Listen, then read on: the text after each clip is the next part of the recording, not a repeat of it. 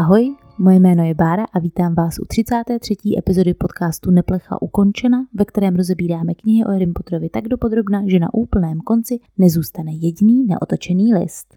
Minule jsme Neplechu ukončili před Brumbálovou pracovnou a dneska se podíváme na epizodu 33., která se jmenuje Mnoholičný lektvar. Brumbál má klepadlo ve tvaru okřídleného lva, v češtině, v angličtině ve tvaru Griffina – a mě napadlo, že to je docela dost nebelvírský a že by mě zajímalo, jestli si můžou ředitelé takhle upravovat i vizuál celkově té své pracovny. Co není trošku nadržování, když si dá Griffina na klepadlo. Jinak je ale teda Brumbálova pracovna super boží a Harry okamžitě poté, co ho tam McGonagallová nechá a co uvidí modrý klobouk, nazná, že je čas na to si ho nasadit, aby pokecali. Čmuchal prostě. Klobouk mu potvrdí, že zmiozel by pro něj byl opravdu dobrý. Potom Harry narazí na Foxe, který vypadá jako napůl oškobaný krocan. To neříkám já, to je napsáno v knihách. No a pak se stane ještě něco horšího, Fox splane a chcípne. To je pech. Harry má docela blbý den, musím říct. Harry hledá sklenici vody a je škoda, že ji nenašel, protože by bylo boží, kdyby Fox se zlil vodou při jeho umírání. Mě by fakt zajímalo, co by se stalo. Obzvlášť ve filmu by to byla dobrá scéna. Přišel čas na to říct si něco o Fénixích obecně a o Foxovi konkrétně. Začneme Foxem. Jméno Fox je jedno z mých úplně nejoblíbenějších z celých knih ze světa Harryho Pottera. Je to totiž úplně zjevná narážka na Guy Fawkese, teroristy, který se 5. listopadu 1605 pokusil vyhodit do povětří britský parlament. Kvůli tomu v Británii slaví tzv. Guy Fawkes Day, tedy oslavu nezdařeného atentátu na korunu a na stát. Z toho pak vznikla populární límovačka, kterou možná znáte. To je takový to Remember, remember the 5th of November, the gunpowder treason and plot. I know of no reason why the gunpowder treason should ever be forgot. Taky na tohle téma, nebo na příbuzné téma vznikl skvělý film, který musím doporučit, V jako Vendetta. Mnozí z toho jistě viděli, protože už je staršího data, ale někteří třeba ne. A je to chyba, protože V jako Vendetta je skvělý, je to podle komiksu, odehrává se to v takové dystopické asi budoucnosti, nebo teď už možná současnosti. A hlavní postava je právě terorista, který se našel v odkazu toho Gaje Foxe a snaží se vyhodit do vzduchu parlament, aby změnil poměry v té zemi. Takže kdo jste tohle ještě neviděli, tak fakt se na to koukněte, mám to hrozně ráda, dokonce jsem to dlouho doporučovala jako jeden z mých nejoblíbenějších filmů. Teď už jsem k tomu trošku skeptická časem, ale pořád je to fakt dobrý. Fox je cca stejně velký jako labuť a jeho pera jsou horká na dotek. Ale ne tak horká, aby někoho popálil. Tam je otázka, jestli on sám dokáže tu teplotu těch svých křídel ovládat a jestli by mohl někoho popálit, anebo jestli to je prostě fyziologický jev, něco jako když my máme teplotu. A teď něco málo ještě o fénixech obecně. Podle mytologie je fénix dlouhožijící pták, který se dokáže regenerovat. To je taková základní myšlenka fénixe. Objevuje se zejména ve starořecké mytologii, ale podobní ptáci už se objevili i v mnoha dalších kulturách. U nás musím zmínit samozřejmě ptáka ohniváka. Teď mě napadlo, že jsem fakt ráda, že Medek nepřeložil Fénixe jako ptáka ohniváka, protože věta Brumbál a jeho pták ohnivák to nechceš. Každopádně Herodotus datuje vznik Fénixe do starověkého Egypta a původně byl údajně hodně spjat s kultem slunce, což je teda i pro některá období v Egyptě typické. A název Fénix pak pochází patrně od Mykéňanů, kteří ho nazývali po Nike, slovem, které bylo primárně označením rudého barviva. A z toho stejného slova potom vznikl i název Féničané. My víme, tak Féničané byli eh, národ nebo kmen, asi národ spíš, který distribuoval právě rudé karmínové barvivo. Proto jsou názvy Fénix a Féničané takhle podobné, protože oboje vychází ze slova ponike, neboli červené barvivo. A úplně první doloženou zmínkou o Fénixovi je fragment textu z 6. století před naším letopočtem od Hezioda, který Fénixe zmiňuje v rozhovoru mezi Achillem a Chironem. Chiron byl že ten kentaur, co učil děti bohu. V tom textu je uvedeno, že Fénix žije 972 lidských životů, což je teda jako docela dlouho.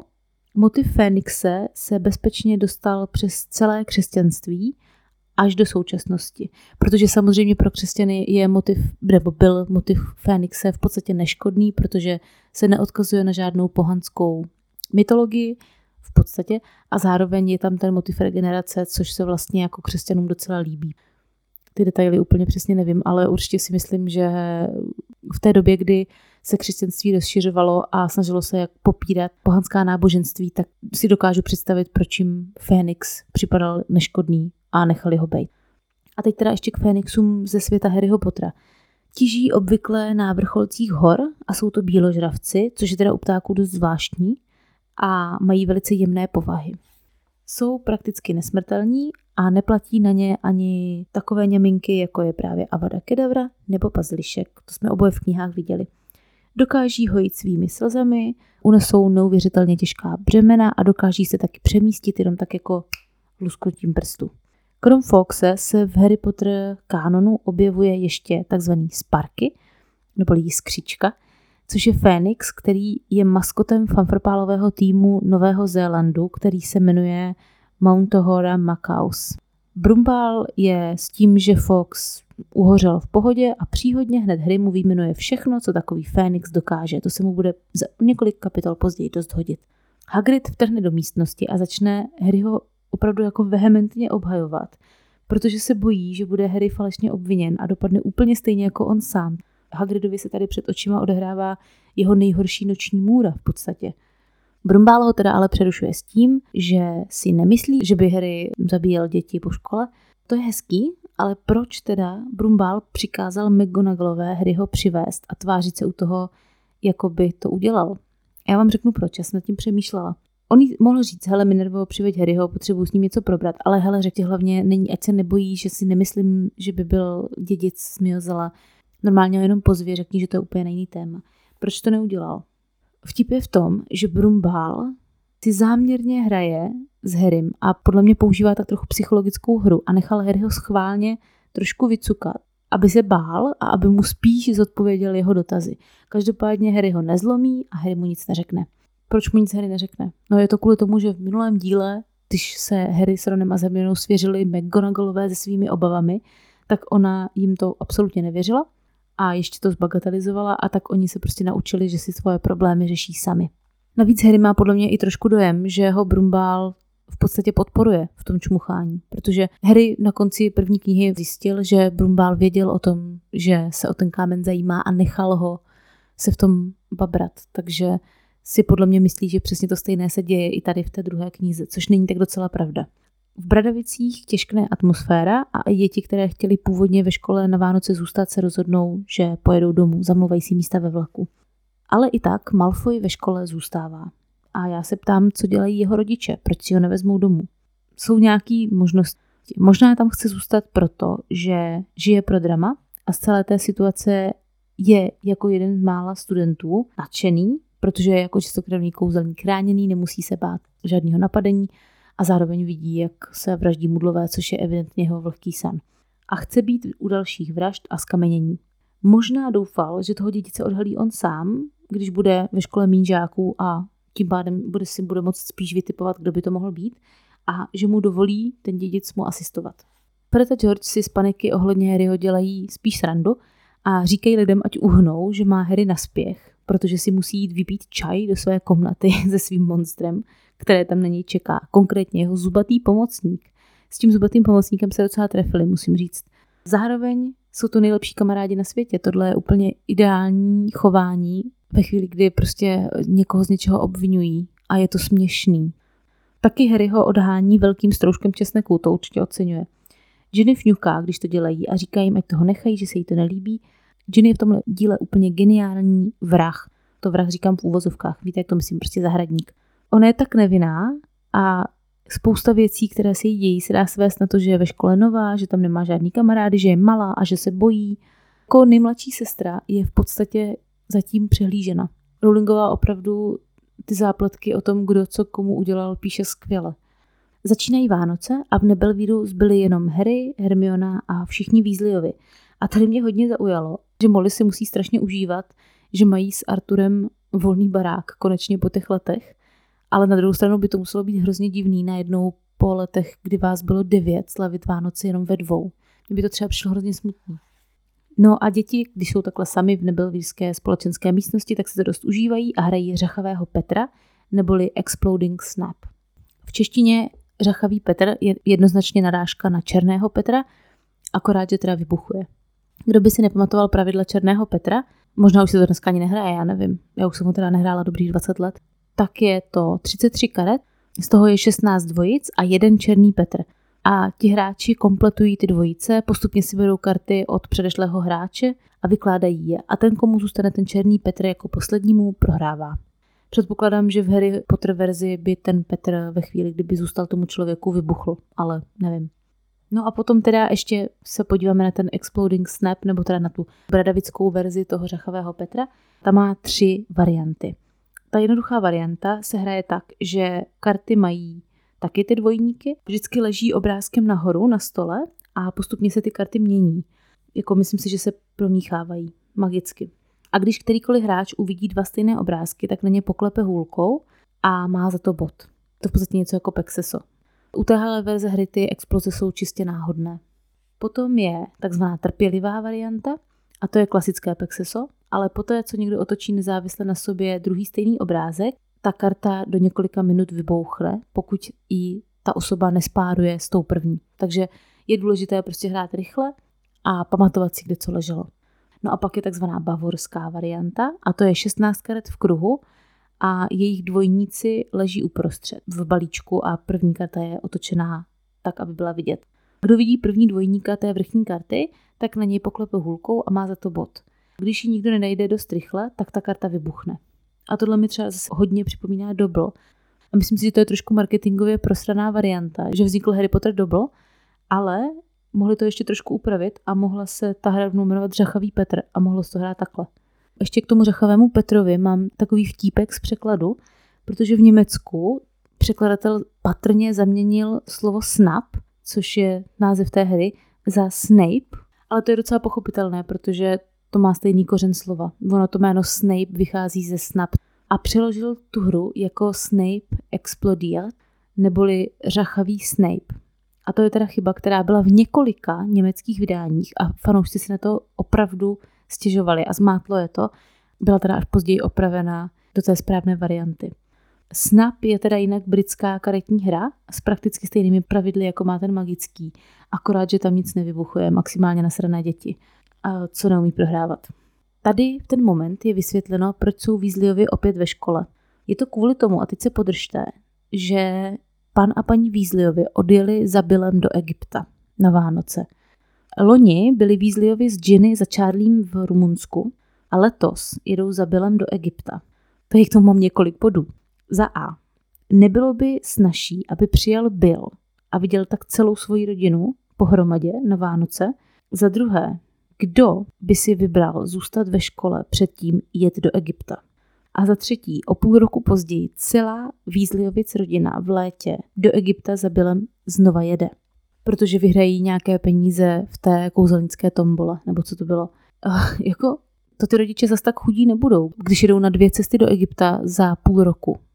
Je vánoční ráno a Hermiona úplně v pohodě vleze klukům do ložnice a říká jim, že je ten mnoholičný lektvar hotový. A tady se objevuje teda to pravidlo o tom, že holky ke klukům do pokoje smí a naopak ne. A to pravidlo je hrozně zvláštní. Naznačuje to, že se kluci na rozdíl od holek neumí ovládat, což je blbost. Darsleyovi Harry mu posílají zubní kartáček a žádost, jestli by v Bradavicích nemohl zůstat i v létě. To je od nich neuvěřitelně milý. Tady zase trošku nerozumím překladu, protože v angličtině dostal Harry od Darsleyových toothpick, což je pahrátko, ne zubní kartáček, mně přijde, že zubní kartáček jako ve výsledku plně snižuje to, jak debilní dárek s odpuštěním, jak mu Darsleyovi dali, protože pořád, kdybych si měla vybrat mezi pahrátkem a zubním kartáčkem, tak ten zubní kartáček ocením trošku víc. A hlavně to úplně narušuje tu teorii, o které jsem mluvila, že Rowlingová schválně posílala přes Darsleyovi Harrymu postupně relikvie smrti párátko jako hůlka, kapesníček jako neviditelný plášť a 50 centová mince jako kámen vzkříšení. Každopádně letos mu ten dárek přinesla Hedvika od Dursleyových a já si dokážu představit, že prostě Hedvika letěla k Dursleyovým a tak dlouho jim houkala před domem, až ta Petunie rychle vzala nějaký párátko, co měla v kuchyni, zabalila ho a poslala, aby se jí zbavila. Od Hagrida pak Harry dostal domácí cukroví, ňamí, akorát, že od Hagrida, takže ne moc ňamí. Od Rona dostal knihu Létání z kanonýry, což je pěkný pokus od Rona Harryho přesvědčit, aby fandil stejnému týmu. Všimněte si, že my se nikdy v průběhu knih nedozvíme, kterému týmu Harry nejvíc fandí. Od Hermiony Harry dostal ordý brk. Od paní Weasleyové mu potom přišel svetr a, cituji, velká hrozinková veka. Tahle velká hrozinková veka je v angličtině large plum cake, neboli velký švestkový koláč. Je to vlastně taková obdoba vánočního pudinku. Je tam sušené ovoce, skořice, oříšky v rumu, citronová pomerančová kůra, prostě ňaminka. A tradice tady toho vánočního dezertu pochází už ze středověku, kdy bylo zvykem eh, se několik týdnů před Vánoci hodně postit. A když říkám postit, tak tím myslím opravdu jako nejíst. Nemyslím tím dát si ráno jenom dva plátky vánočky a na oběd třečkovou polívku, jako to je u nás doma. No a potom večer před Vánoci si uvařili takovou opulentní kaši, ze které se postupem času stal právě vánoční puding, aby si připravili ty zcvrklé žaludky na nějaké další hodování. No a to, co zbylo z té kaše, tak se potom vzdělávalo do tady tohohle koláče, který se upekl a to je právě ten plum cake, který dostal Harry od paní Weasleyové. Takže tolik k velké hrozinkové roládě.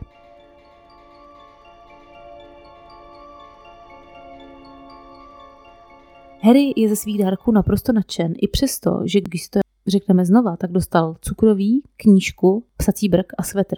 Jako letos se moc nevyšvihli, ale samozřejmě člověk má být vděčný za všechno a Harry stoprocentně je vděčný i za tohle, protože je to hodný kluk.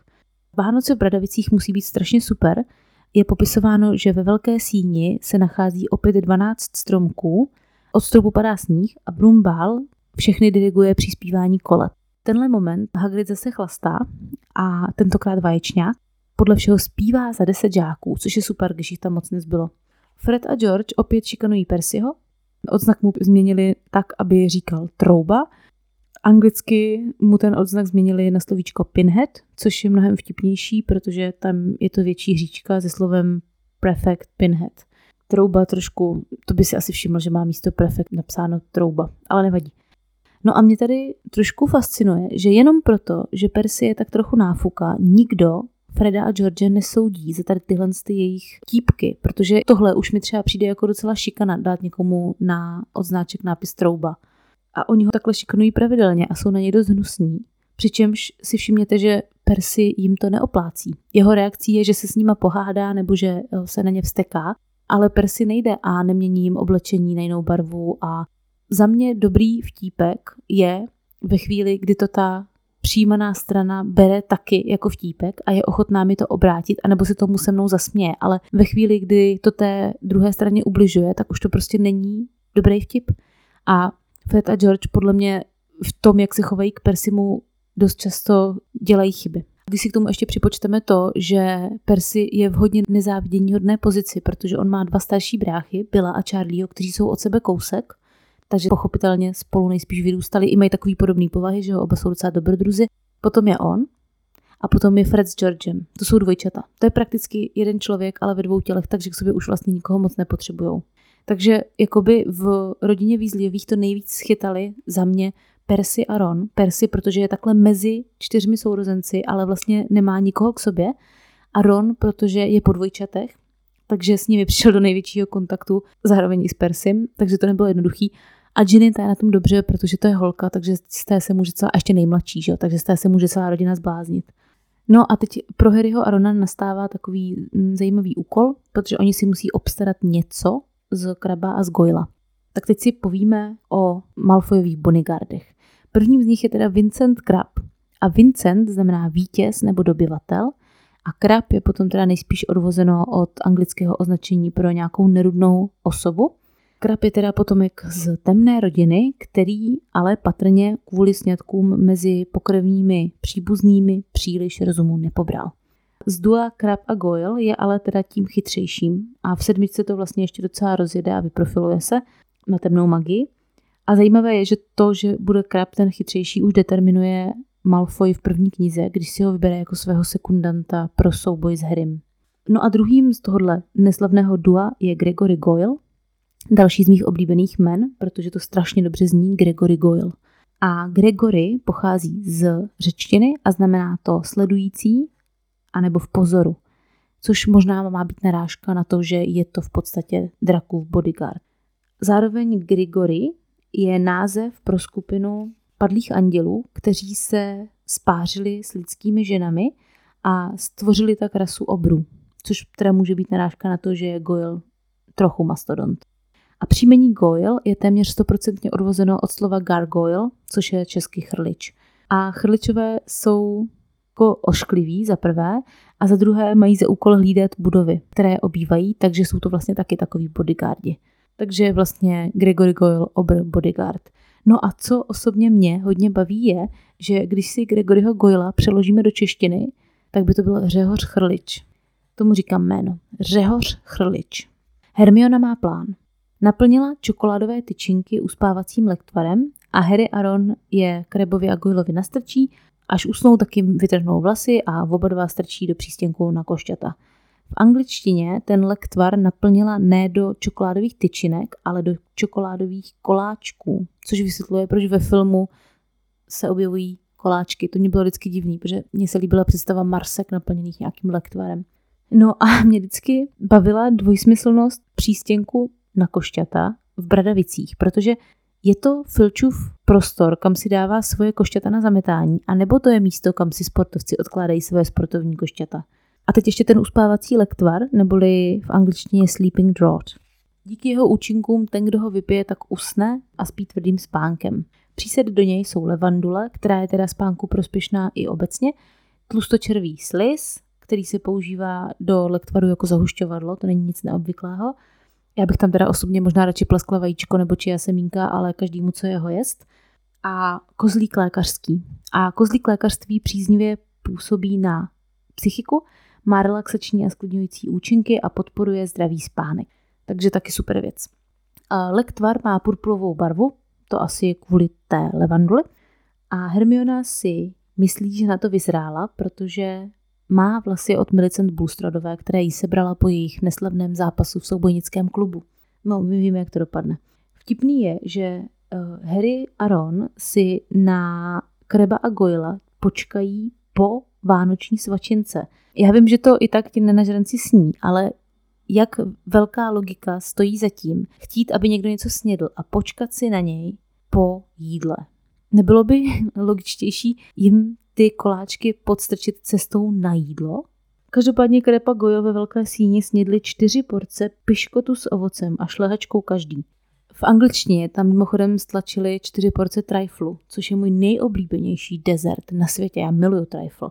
Kdybyste nevěděli, tak trifle je vrstva jahod v želé, na tom je vanilkový puding, piškoty a šlehačka. Já bych toho sežrala, no taky čtyři porce určitě.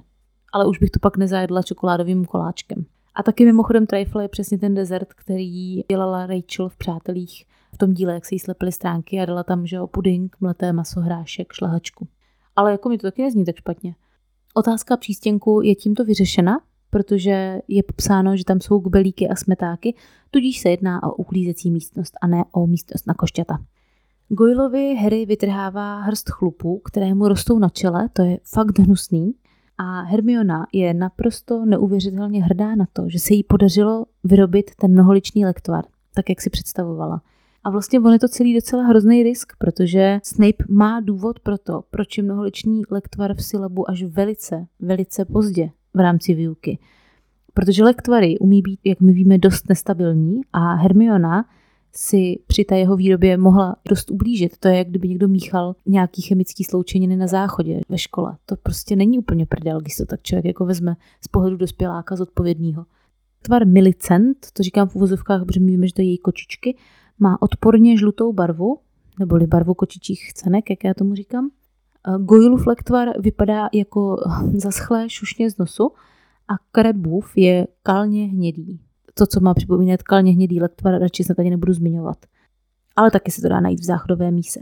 Harry eh, ve své hlavě si pomyslí, že Milicent není žádný kulihrášek, A v angličtině si pomyslí, že není žádná pixie, takže že není žádná drobná víla. A já nevím, jak u vás, ale u nás na Moravě se slovo kulihrášek říká baculatým dětem.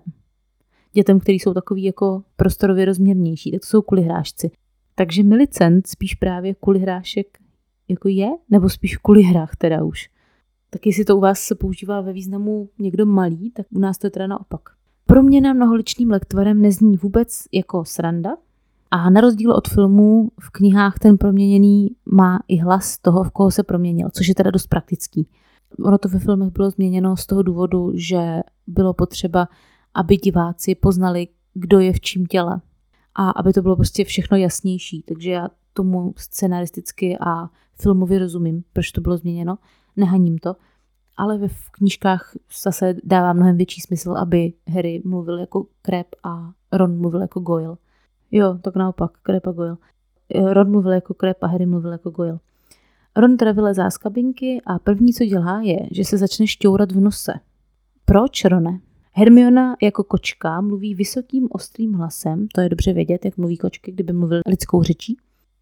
Vtipný je, že Hermiona má tak podrobný plán, že pamatovala i na správnou velikost hábitů a tak dále, ale během toho měsíce, co se ten lektvar nečinně vařil, je nenapadlo nikoho sledovat nějaké zmiozelské studenty, aby zjistili, kde ti zmiozelští vlastně bydlí a kde mají toho Malfoje hledat. To je úplně neuvěřitelný, jak na tohle mohli zapomenout.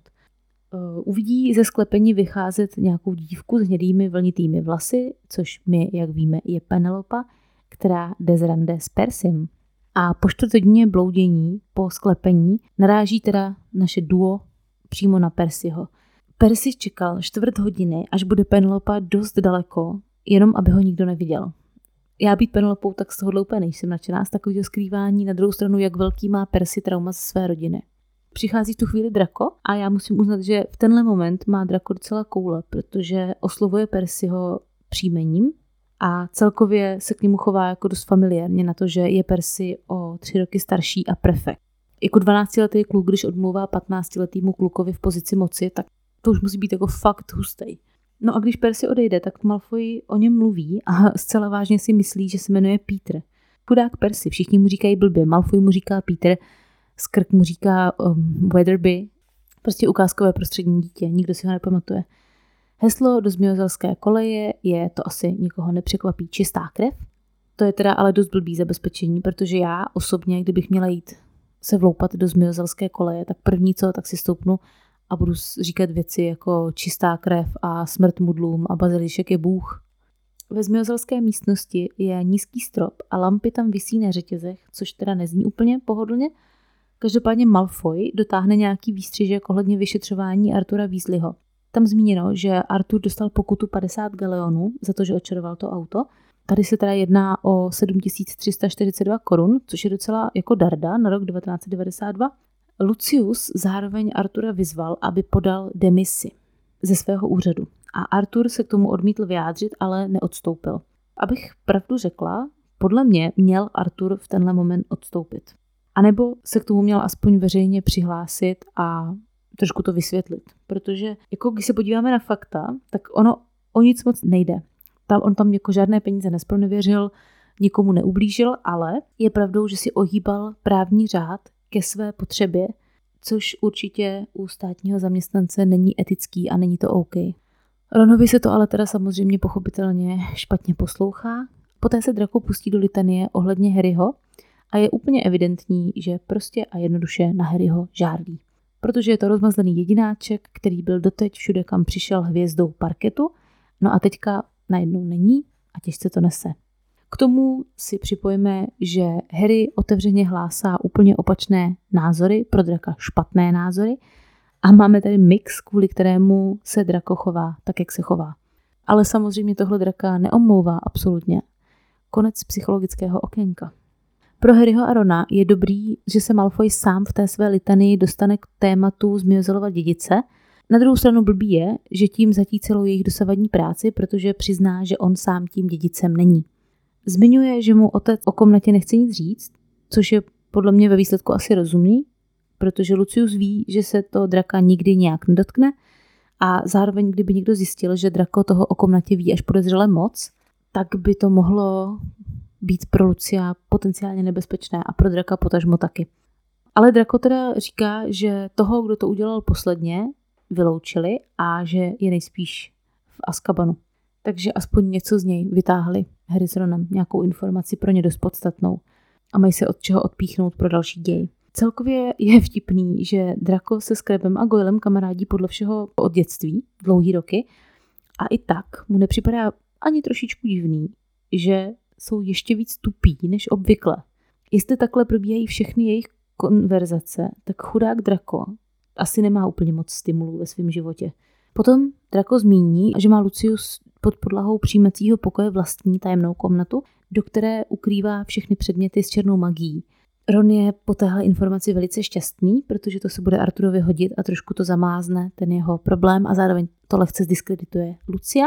A úplně hustá věc, které jsem si doteď při čtení nevšimla, je to, že tady tahle tajemná místnost pod přijímacím pokojem je to místo, kde byli vězněni Harry, Luna, Ron, pan Olivander a Grip Hook v sedmé knize. Takže patrně, když to tam Luciovi ministerstvo zabavilo, tak eh, to prostě předělal na vězení, kdyby náhodou by se mohlo hodit, že No a klukům uběhla jejich hodina pod mnoholičným lektvarem. To je dost zaskočilo, protože se jako obvykle ani jeden, ani jednou nepodívali na hodinky, aby zjistili, že už budou muset jít a tak berou trošku improvizovaně čáru ze zmiozalské místnosti. Eh, z toho přístěnku, kde spali Krep a Goyle, se už teď ozývají zvuky, ozývá se tam bouchání, ale s Harry s Ronem tam jenom nechávají ty jejich boty a odchází, aniž by ten přístěnek odemčili. Cože? Chtějí všechno říct Hermioně, na kterou si do té chvíle ani nevzpomněli, ale tak to chápu, oni toho měli hodně na práci. Ale ta pořád nechce jít ven z kabinky z nějakého důvodu. Uršula se doslova rozplývá štěstím, vyloženě si užívá, že je Hermiona kočka a říká jí, cituju, jen počkej, ty teď zkusíš. Uršula je takový ten člověk, který ho vidíte a i když ho vůbec neznáte, nemáte s ním společného, nic vám neudělal, tak máte prostě nutkavou potřebu jít a prostě jí plesknout. No a tím bych dneska epizodu ukončila. Doufám, že vás bavila. Dneska na vás na Hero Hero, kde můžete podcast podporovat formou předplatného, které stojí 4 eura měsíčně, čeká poslední díl série věnované konspiračním teoriím, které vznikaly před vydáním sedmé knihy. Mějte se krásně. Neplecha ukončena.